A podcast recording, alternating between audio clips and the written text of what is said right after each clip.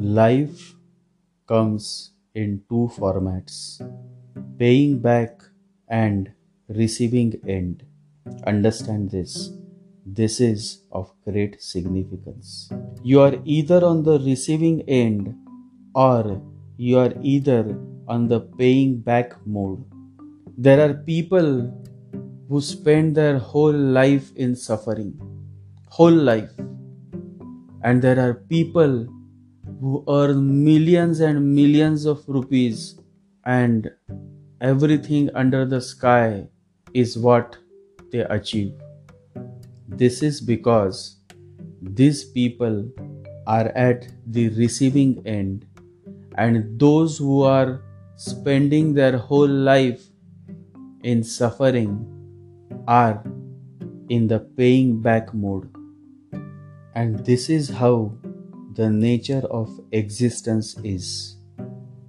Those who were first will have to be the last, and those who were last will be now first. So, those who are at the receiving end and having all pleasures of life with absolutely not much of suffering, these all people are now first. Someday, sometime, in some birth, they were last, and you were first. Today, you are suffering, and they are enjoying. Tomorrow, they will suffer, and you will enjoy. This is how the cycle of birth and rebirth continues. Today, a person takes revenge Tomorrow, the other person reacts and takes his revenge. It goes on and on and on. The cycle never ends. The cycle ends when you become aware, when you stop reacting, and when you learn to live your life in total acceptance. Few days ago, some person had asked about Kala Sarpa Yoga. He said that when all planets fall between Rahu and Ketu, the Pandits say it is Kala Sarpa Yoga. Now, these people give all kind of scary names, and I don't know why they involve us uh, innocent snake's name in all of this because there is no such thing as Kala Sarpa Yoga. It simply means that whenever your planets are between Rahu and Ketu, you are at the paying back mode. You are in the paying back mode. What it means is that you have to accept that you will be going through many sufferings and if you could learn through those sufferings, then you can evolve into a much beautiful person. Many times, the sufferings that come also transforms you into something so beautiful that you may not have imagined in your whole life. So, when all the planets fall between Rahu and Ketu, no matter where Rahu and Ketu are placed. It is a simple indication that this birth you are going to be in the payback mood. What it means is that God has given you an opportunity, a very rare opportunity to pay back for whatever karmas you had done in your past life. So it depends on your perspective. It depends totally on your perspective. When all the planets are enveloped within the Rahu Ketu axis, it simply means that this life is in payback mode. Much has to be paid, much has to be suffered, much has to be realized, and it is through this self realization that the soul finally achieves liberation, moksha. So you see, the man who is enjoying all the pleasures of life, money, sex, fame, he is so much caught up. When will he have time to come back to his source? But a man who is suffering is slowly, slowly coming back to the source. So, who is progressing in the true sense? You tell me. You all tell me who is progressing.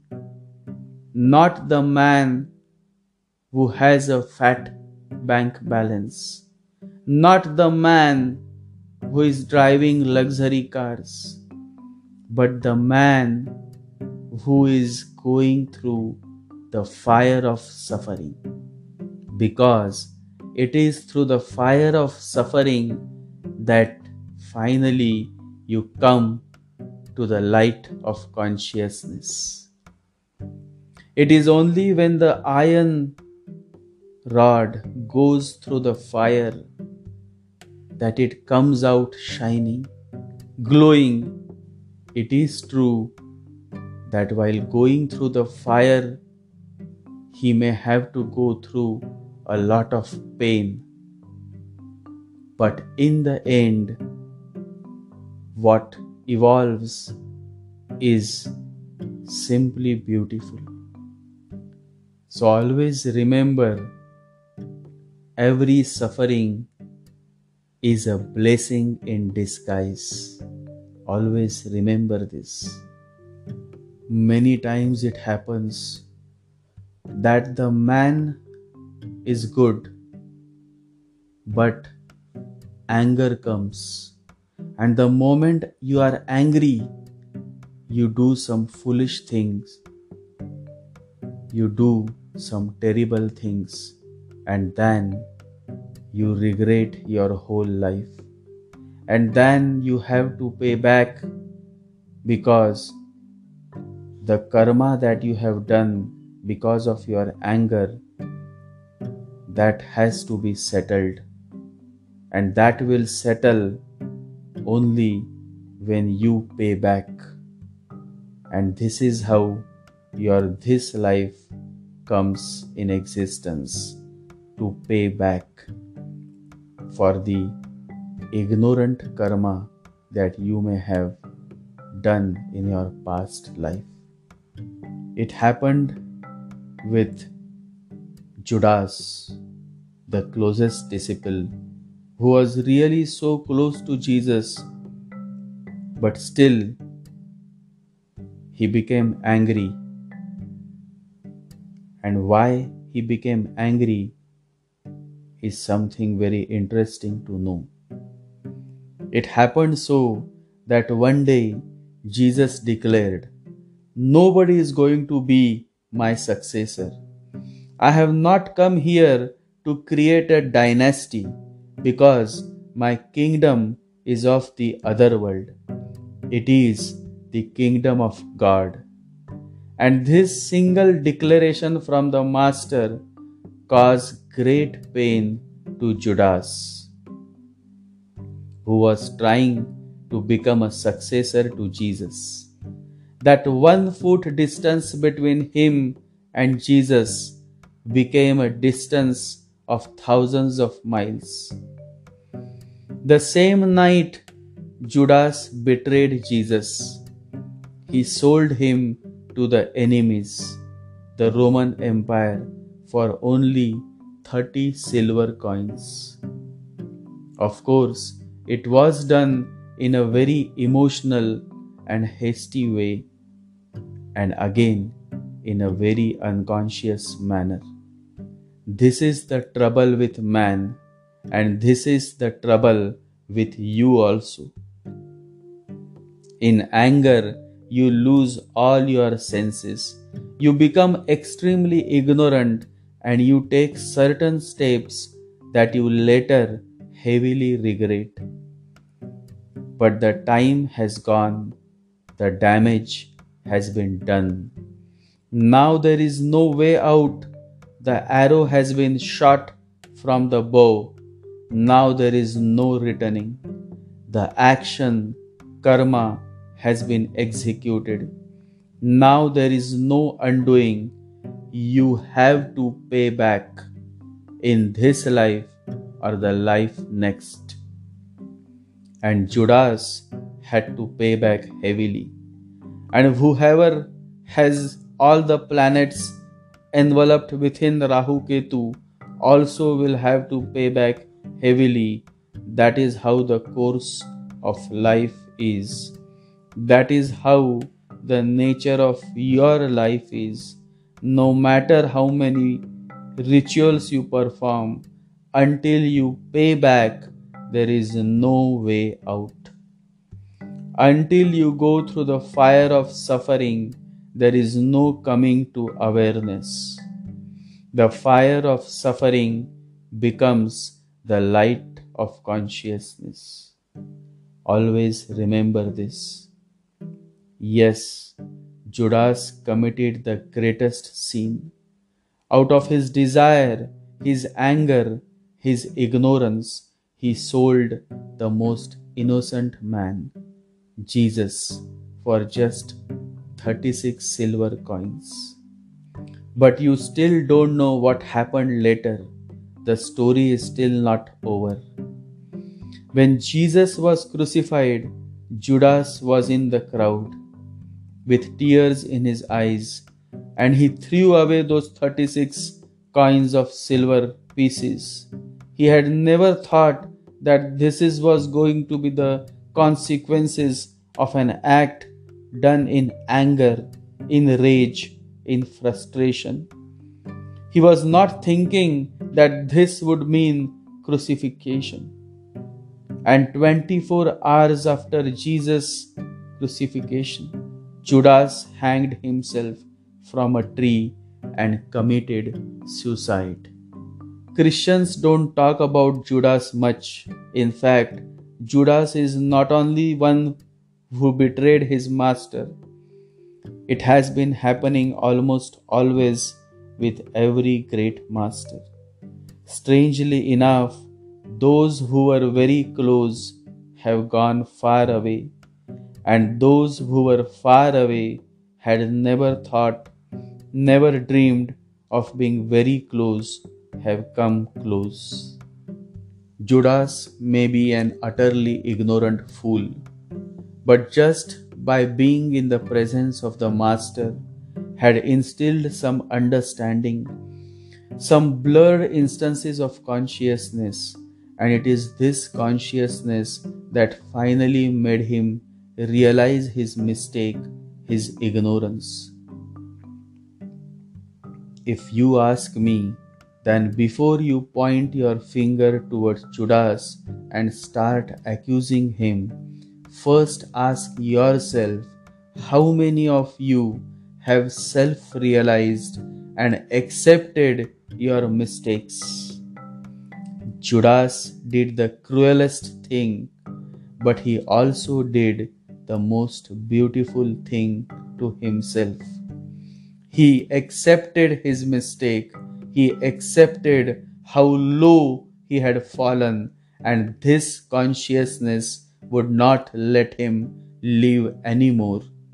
He finished himself by his own hands. That was the only way he could find. But at least he died in consciousness and not in ignorance. One has to pay back. Always remember, nothing comes for free. There is no free lunch. If someone is offering you something for free, then it is the due of your past good karma. And if you are offering someone for free, that is the credit recorded to your future life. Sai Baba at times used to pay a certain amount to some devotees and at times would demand a certain amount from some devotees. The Leela of the Divine Masters is beyond the understanding of the common man. And so people would get confused what is happening. The Lord of Lords, the greatest divine master, Sai Baba, demanding a few rupees? Why? One day, Sai Baba himself revealed the secret. When he demanded five rupees from a gentleman who had just arrived for his darshan. Baba said to his devotees, Last life, this man had not paid me a certain amount that I was to receive from him. Now he has come, and I don't want to leave any balance behind. How beautiful is this, and how deep and how great. Sai Baba, the most compassionate divine master the world had ever known. And so the divine, benevolent, compassionate master, Sai Baba, would sometimes demand a certain amount from a devotee. The master can see the past and the future. The ways of the master are beyond the imagination of the common man. Much has to be revealed, much has to be realized, much has to be experienced, but only when you are willing to go with the flow. Surrender to Him, surrender to your Lord, to your Master. He can do more with it than you can. Surrender to Him, surrender to Him in totality, and then you would experience every moment a miracle. And the day you start experiencing this, you know you are on the right track. Let God have your life. He can do more than you can. The purpose of astrology is not to see in the future. The real purpose is to find the present by being here in this now moment. When you focus on improving the present moment, the future takes care of itself. Astrology is precisely to help you to be here now by bringing awareness within you. The sole purpose of astrology is to make you aware, to help you to come closer to yourself, to help you to become more and more meditative. Live each moment completely, and the future will take care of itself. Fully enjoy the wonder and beauty of each moment when you focus on every one percentage with full attention, you don't have to worry about how the 100 percentage is going to shape up.